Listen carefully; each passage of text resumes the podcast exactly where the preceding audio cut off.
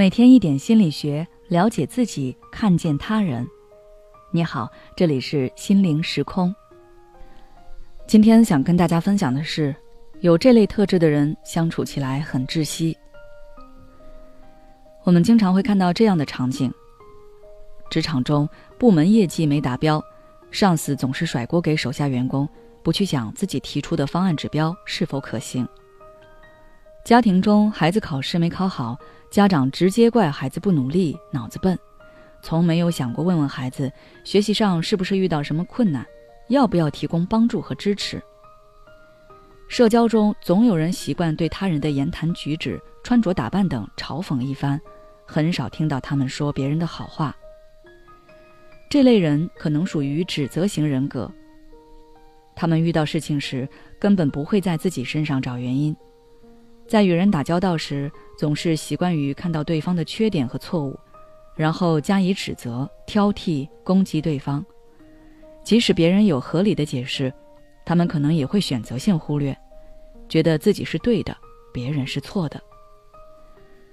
相信你和这样的人相处时，会感觉很压抑，经常感到自信心被打击，心情也会很不愉快。有些人如果不是必要的相处，你可以选择远离，但有些关系不是想离开就能离开的，那我们就需要去了解他们，然后找到相处之道。一般来说，指责型的人会有这样的特征，与这几方面原因有关。第一，原生家庭。如果自己的父母就习惯指责别人，在这样的家庭环境下成长的孩子，也容易形成指责型人格。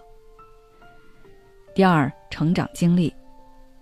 如果自己遭受过过度批评和指责，或者有过重大的失败创伤，就很容易导致自我价值感很弱，以至于要通过攻击他人来获得自信和优越感。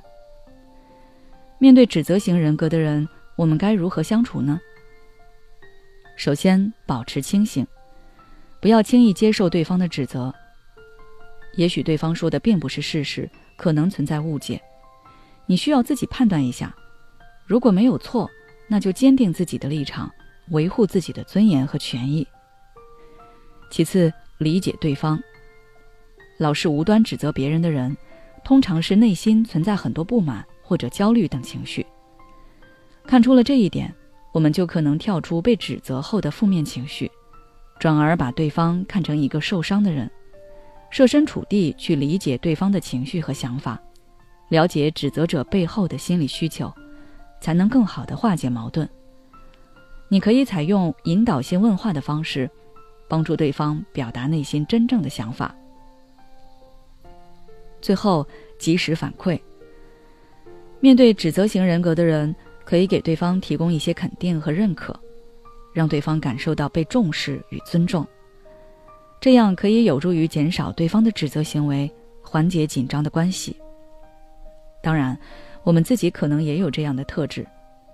指责型人格对人际关系而言是一场灾难。不断的指责和批评会让周围的人感到疲惫和无法忍受，导致人际关系的紧张和冲突，影响到彼此的相处。所以，如果自己就是指责型人格，那一定要及时调整。你可以这样做：第一，保持觉察。当你想要去指责别人时，问问自己，是不是真的是对方的错？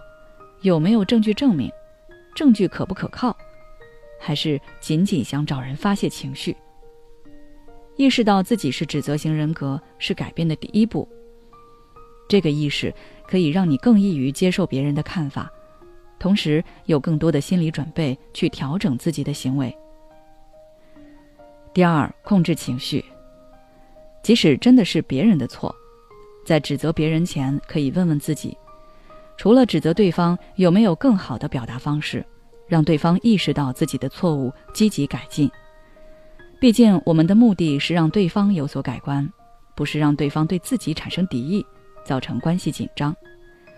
同时，在情绪来临时，为了避免冲动指责行为，可以采用放松技巧，例如深呼吸、冥想等方法。帮助自己缓解压力。第三，客观思考。